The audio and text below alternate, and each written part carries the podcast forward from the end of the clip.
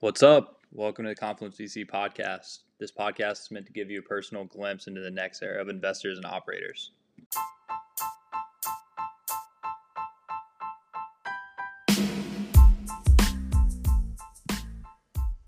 This week we out on Ali Warson at Up Partners. Up is an early stage fund that partners with entrepreneurs building companies that support multidimensional mobility.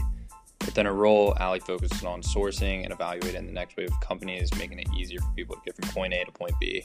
In this talk, we discuss the changed landscape of mobility and growth areas within the space, unlocking economic value by better mobilizing emerging markets, the role of being contrarian in venture, how VCs can participate in the creative process, and prioritizing execution over ideas.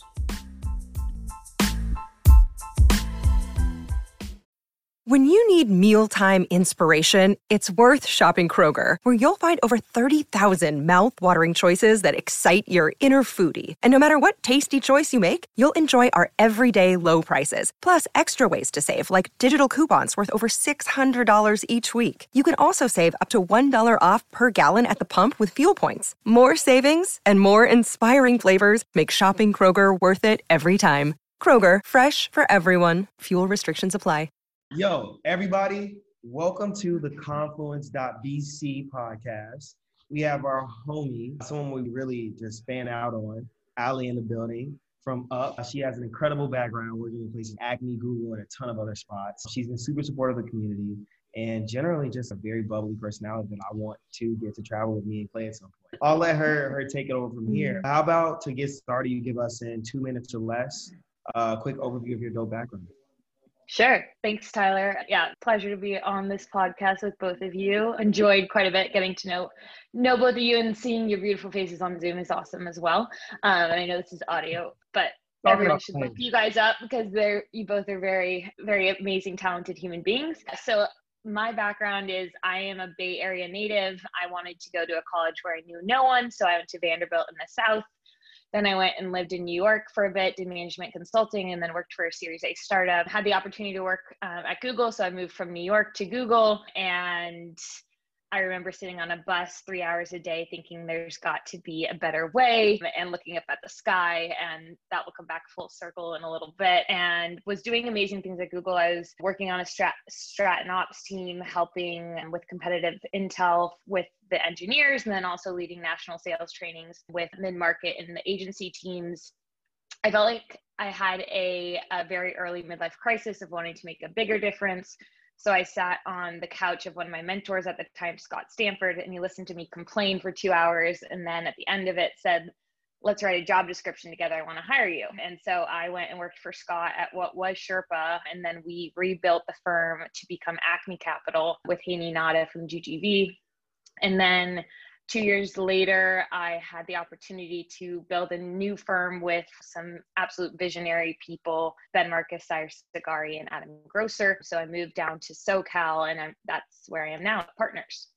Okay, you're gonna have to give us a, a elevator pitch on because I I looked into Ben, big fan of him, like from co-founding Jet Aviva and I might mm-hmm. be but apparently he sold like a billion dollars of planes. Founding which is an incredible company. Like, they got everybody in their cap table, like Microsoft, Qualcomm, Airbus, yep. Sony, Rakuten. I don't even know how that came about. This fella is a is a savage, and I'm curious as to how you got into it with him, and then just what you all are working on. Yeah, yeah, Ben is a savage. That's a great description for him. So Ben and Cyrus actually founded, or they were best friends when they were 11 years old and they started as cadets at the Santa Monica airport. And then they both went on to become aerospace engineers and founded Jet Aviva. They co founded it, which is the largest private plane brokerage in the world. And then Ben also founded AirMap, which has raised over $100 million in venture capital. He's currently still the chairman.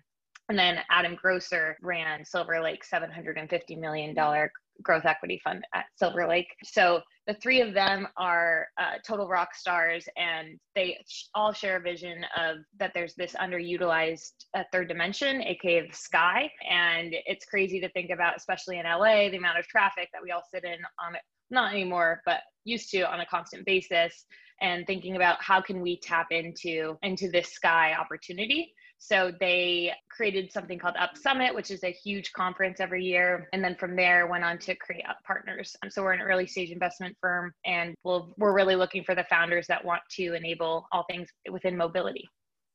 That is fire. That is super fire. So when we think about it, Preston, and mobility, and uh, we've seen it as one of the sectors that seen really hard by COVID.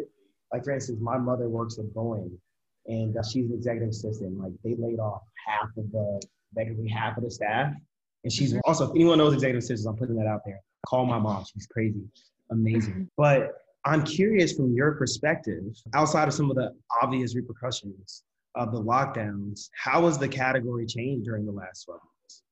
Yeah, yeah, it's really interesting because I think most people assume mobility on the whole has been hit really hard. And what's and I think if you look at the, the classic airlines like Boeing that are suppliers for the Uniteds of the world, Southwest, et cetera, they're, they absolutely did get hit very hard and they're still trying to recover. But when you look at mobility as on a whole and you really think about micromobility when you think about electrification when you think about even space for example like a lot of stuff is happening that's like extremely exciting like ev sales actually improved over the previous years by rising by 43% which if you if anyone invested in tesla before 2020 you like probably made a lot of money. And then if you archer aviation's another really interesting one. They're an eVTOL company actually just got a billion dollars in commitments from united. And then if you start to think about like micro mobility for example milan and paris have actually committed hundreds of kilometers to just bikes. So all these cities are really transitioning to enable different forms of, of movement and transportation. So no longer it's just um, getting on a bus, but maybe it's owning an e-bike or maybe it's renting an e an electric vehicle. And then if you look at SpaceX, for example, they launched people up into space this year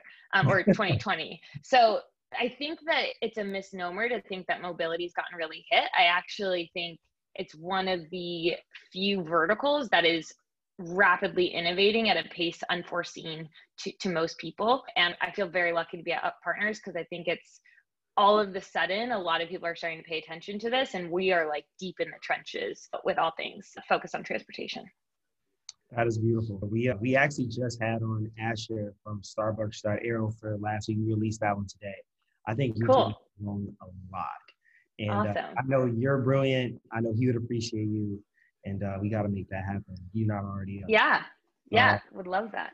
Speaking on that, um, a, a, theme that you just hit on was just like how a lot of these things are heating up and mm-hmm. evolving into you know what the average investor considers to be in in reach nowadays. Whether yep. that is because of the companies you name or companies like joby aviation. I'm curious as to what you think will be the bigger opportunities where other people should start looking where you looking at it or you're looking at it as old news. Uh, yeah. For the next five to ten years. What's hot? What should we be? So one thing that we think about, and I think this can be, I think the entire venture community can align with this, is that we don't necessarily want to do the next big airplane. Like we don't want to do a huge hardware play. Joby is absolutely an amazing company, but we think what's more interesting is like how is Joby getting their data? Or how are they even building their AI models to think about autonomy? Or how are they what batteries are they using? And how can we think about the opportunities to optimize that battery solution? So we really think about everything around the bullseye not the center of the bullseye. So one of the things that i'm most recently interested in is even thinking about data ingestion. And if you think about data 10 years ago, it was all numbers coming from computers and code. And now we have an entirely new ecosystem of autonomy and it's all visual data. So it's making sure the car can actually see the person coming into the line of sight. So when all of these new companies are testing for that, what are they using as a solution to sort that data to clean the data to learn from the data so all of that i think is a big opportunity the other thing we really think about it are what is building that next Joby airplane, for example? So additive manufacturing is really interesting. How do you get into the nut, literal nuts and bolts in building that through 3D printing? And then there's so much. It's so it's so exciting. But even like predictive maintenance, like how do you make sure your fleets are ready to go whether it's an airplane or a truck and guessing when that that when that truck needs to be fixed so that way for convoy that they can keep sending out hundreds of um, different pickups across the country with different trucking companies. Actually, I don't know if do you guys follow Cathie Wood from ARK Invest? Clay Clay is yeah. Uh, okay, so if people don't know on your podcast who Cathie Wood is, they should absolutely look her up and stalk everything that she does. She went from 300 million under management to 29 billion from 2016 to 2020 and she is i think ARK Invest is the top five performing ETFs right now. But she declared that drone delivery platforms alone could generate 275 billion in delivery revenue, 49 billion in hardware sales, and 12 billion in mapping revenue. So that's all in the transportation sector. So there's a lot to capitalize on. I think you're going to see more and more unicorns popping up in the space over the next 10 years. Great. Great. Wait, Clay, you got something to talk about there? Looks like uh, that this is something that Clay's stoked on. Yeah, I mean, I've followed Cathie Wood for a little bit. I think maybe as far back as 2017, 20, or 2017, 2018 might have been when I first started at least following that ETF and just putting some money to work in there. I unfortunately liquidated probably too early. I know it's just gone straight up over the past six months or six to 12 months. And I've just, she's obviously got a, a ton of recent press around it. So it's probably good advice. I guess just going along with the macro theme here. So another mm-hmm. thing we wanted to touch on is mobility in emerging countries. So mm-hmm. when we were prepping for this and doing a little bit more research about the category, we learned that over a billion people lack access to transport services globally. As a mobility focused investor, how do you think about the opportunity that exists within these currently underserved markets? And more specifically, how do you think about the unlocked economic value that's created once these areas are able to better mobilize? Yeah, I think it's a great question. And I think so I I relate what mobility is now to what digital health was 10 years ago, five to 10 years ago, and how you see digital health becoming ubiquitously relevant within across the world and how people overall are living longer have it even with the pandemic I'm, I'm an optimist at heart and you can see our world is actually healthier on the whole. And i think with mobility we're going to see in five to 10 years more and more people getting access to to very micro mobility solutions you can already start one of the things that we also think about is tracking trends. Asia for example is significantly more advanced in a lot of the mobility stuff than than america or europe but europe also is more more advanced in everyone taking e-bikes to work. And then you start to see and then you start to unlock what are the opportunities within africa and south america. And there's already a ton of companies doing a lot of good. Do you guys uh, follow zipline at all in africa yeah, a friend yeah. of mine, ironically, I can't say who it is. They actually offered me a chance to uh, follow on to that round, either as a oh. as, as part of GBU. They're just way too late for us. Oh yeah, yeah. Adam Grosser is he's a big time investor in Zipline, one of our prior to joining up, and so I have a lot of insights into how they're doing, and they are just changing the game. And I think they're a perfect example of what positive stuff you can do with mobility. So they're moving blood around Rwanda via drones. There's other there's another company named Lori Systems and Josh is just one of the most amazing CEOs and and they're doing trucking in Africa. And there's just there's so much opportunity I think and there's actually lower regulatory hurdles. So from an investor point of view, from a, a founder point of view, I think emerging markets are really interesting. Even India you'll see all of the the little scooters that people ride every day making that making those clean and using battery solutions. That is super interesting too. So we're definitely looking macro and seeing how macro economy trends influence mobility in a more nuanced way. Oh that's fire. I mean i think uh i think we haven't had many people come on and talk about uh, any macro environments or things that are evolving uh, mm. outside of the US. And it's always so intriguing to, to get that viewpoint. One thing, just to switch gears a bit, we hear a lot of people obsess over the idea of being right and not consensus, which is what you all have done, given where you decided to focus your capital and, and even mm-hmm. backgrounds in general. Um, could you give us your thoughts on the role of being a contrarian venture? Yeah, and I love to hear your guys' point of view on this too. But I don't think you can be a good venture capitalist unless you are a contrarian. I think if you are investing in something that every single person says yes and you believe is yes, I think you've missed the boat. I think you have to be willing to have a different point of view and 90% of the time we're wrong anyways so you might as well try to do something really out of the box and and try, try to be visionary and think in a way that other people aren't thinking. I don't know if either of you have a point of view on this question as well, because I think it's interesting to think about, and you both have been in this space for a while at this point too, seeing your teams debate opportunities and then how you personally think about challenging the normal point of view, if you will. Yeah. Clay, you want to run this? I can run it after you, or I can run it.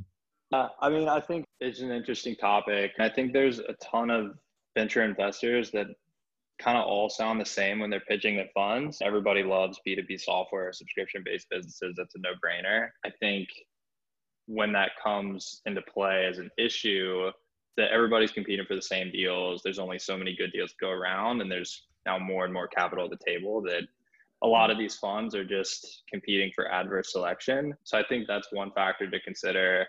But then I just think there's a lot of investors that are obsessed with having an outlandish opinion. And that's the way to be contrarian. So like there's the matrix. It's like you can be right and yeah. non-consensus, or you can also be wrong and non-consensus. And I think there's a lot of people that are just throwing out ridiculous opinions with not a whole lot to back it up and just hoping that it, it works out in five to 10 years. And that's somewhat dangerous because there aren't ways to evaluate whether you're going to be right. So I don't know. I think I think there's just a lot of noise out there. It's tough to it's tough to know if you're you're right or wrong on bets. I'm all over the place with my answer. But Tyler, what do you think? Yeah, I, I think about this a lot. And at Point 72, we took a hedge fund approach to constructing our portfolio. And I think that if you're going to do these kind of things, then you need to understand how they play into your actual portfolio construction. Because all of this mm.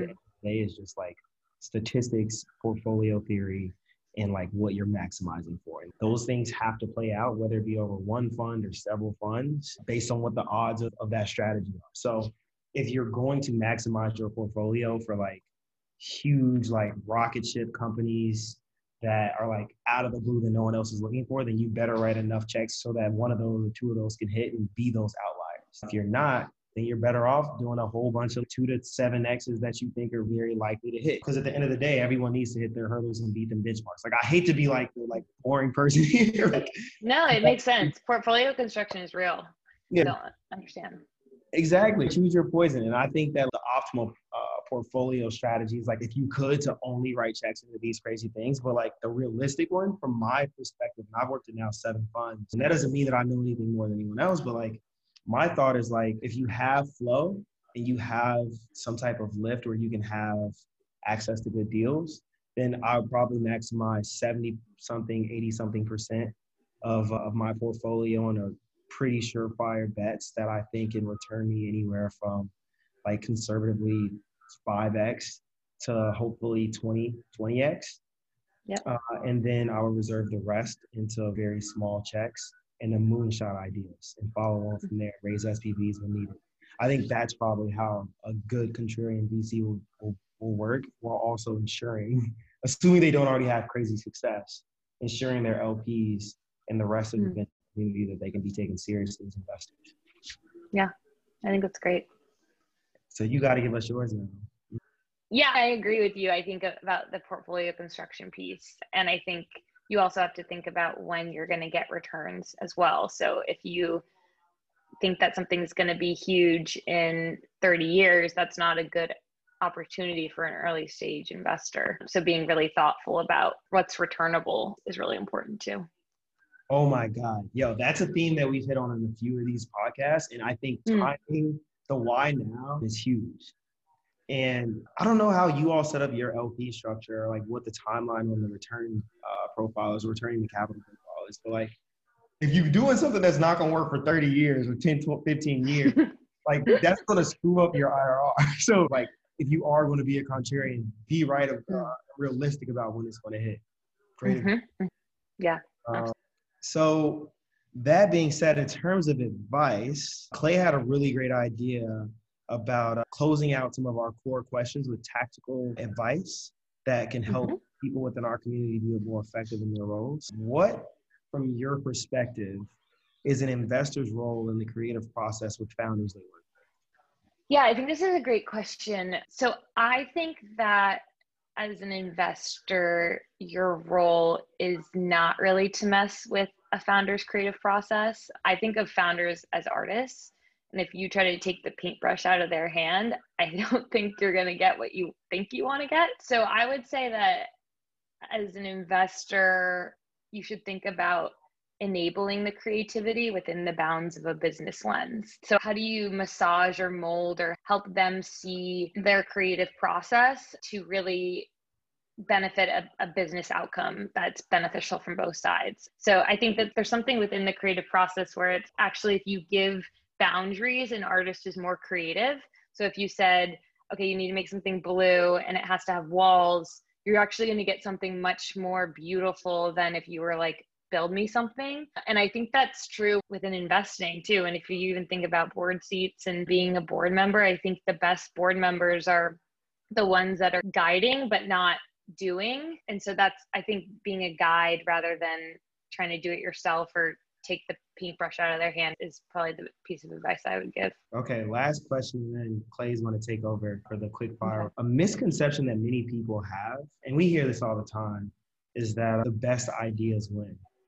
And and while it's true that ideas are, are important because they're the, the precipice of, of, of, greatness in many ways, ideas are nothing without execution. Given your background and how much you've accomplished, what are some of the tricks that you've learned and use position yourself as somebody that consistently executes?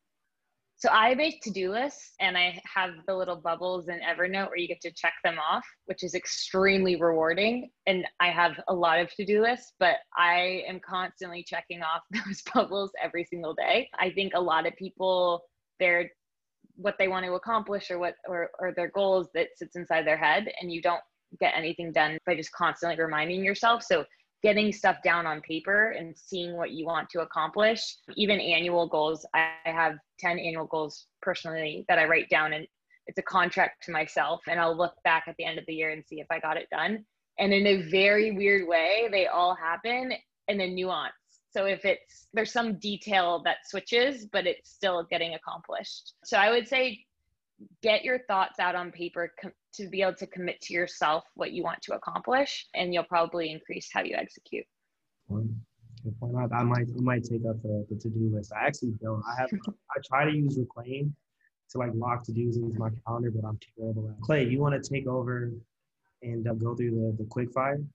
Yeah, for sure, Ali. I feel like that's such a good psychological hack. I've started to do more list making myself and just crossing stuff off is like such a little thing that makes a big difference. I can't explain the science of it, but it's at least helped me. I've started doing the past couple months and I feel like you're actually able to track progress a lot better.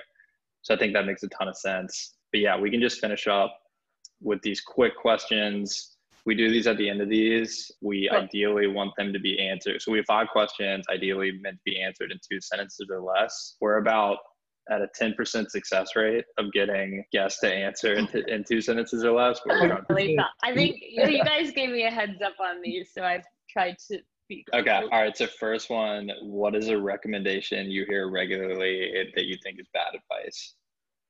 Wait your turn. I would recommend create your turn.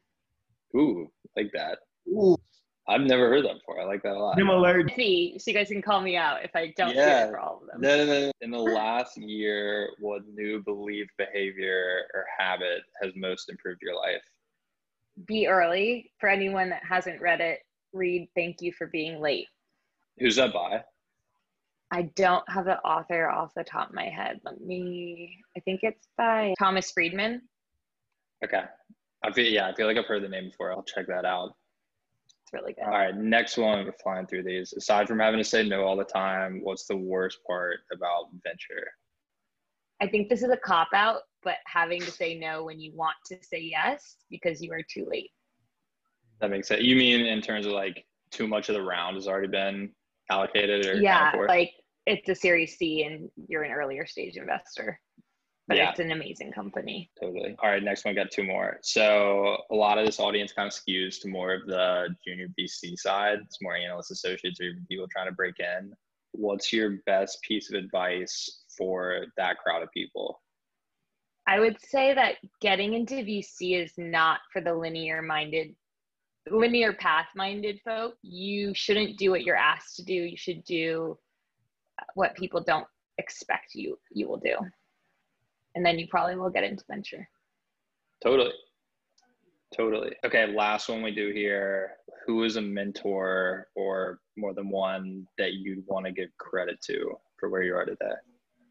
The first mentors would be my parents because they're total rock stars. And then the second group of people I would say this is going to be more than two sentences, but I've been extremely thoughtful about who I work for throughout my life. So every major mentor for me has been my managers or bosses. So Felix at Google, Dama at Qubit, Scott Stanford at Acme, and then Ben, Cyrus, and Adam, who I work for now. They are needle movers for me and guides. So I'm extremely grateful for all of those people.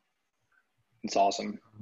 With that, awesome. are, is there anyone that you would like to see on the Confluence podcast a part of our community? Ooh, I love that question. I would say this is like calling someone out. If they haven't been Amanda Groves from Plus Capital. I don't know if she's been on your podcast oh, yet. Ryan and the whole team. Yeah, she does a lot of consumer, so it'd be an interesting angle, I think. Well, if you if you ever wanna if you wanna get her on here, just make the intro and we'll pressure her into doing it. Awesome. Yeah, I'd love to. I think that kind of wraps things up on our end, unless you have any other questions for us. But I feel like you kind of got us midway through. Um, cool. Yeah, I, I guess one of my questions is what are you guys most excited? We're at the beginning of 2021. What are you both most excited about from an investing point of view, from a life point of view? It sounds like Tyler, you're becoming a global citizen really quickly. but but but what are you, what is getting waking you guys up every morning and exciting you? Like one thing that I'm monitoring a lot, just because it has a lot of personal relevance to what we built with Confluence. The idea of community-led growth. I know Corinne mm. uh, over at Greylock just wrote a really good piece on this. Um, it goes deep into the strategies that some of these direct-to-consumer companies have used in the past to engage their customer base more, and not just have them where it's more of an audience where there's just one single point of communication pushing down, trying to facilitate more ways for it to act as a community and then to interact with each other based on common interests. Seems like in the past, a lot of that has just been more on the direct consumer side, but now more B2B businesses are offering similar services. And there's starting to be more and hmm. more of a playbook to follow there. They're at least use some of the learnings of other companies that have gone before you. So I think that idea is really interesting. I think community as a moat is one of the stronger moats that exist. So it seems like community is a buzzword now. I feel like a lot of people use it in the wrong context, but I'm really interested in the category just because we've seen firsthand how hard it is to actually build up and then maintain relevance in a community. So I think that's really interesting. I don't want to steal all of Tyler's thunder, so I'll let him get something into.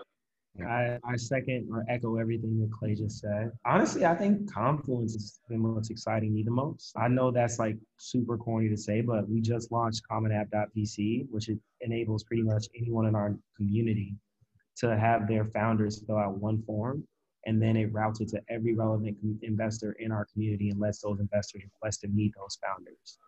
And, and then that sheet is pretty comprehensive and it effectively answers the first three or four meetings in, in, a, in a note. And, and we found that in our jobs, we might know like 15, 20 people who can invest in any of our companies, but for every category, we have 150 to 450 uh, people. And you just make sure you don't leave any crumbs on the table. You make sure your round is as competitive as it can be. You make sure that like you're not limited to what type of value can be added. And hmm feedback we've gotten from that is really great. So we just launched that on Monday, and we'll see how that plays out. We've already got companies submitting, and we're just excited. So if you all have any, please push.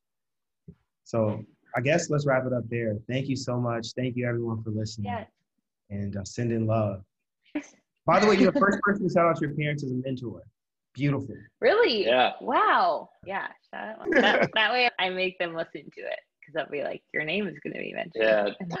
All right. Cool, guys. Nice chatting with you as always. I'll talk to you next week.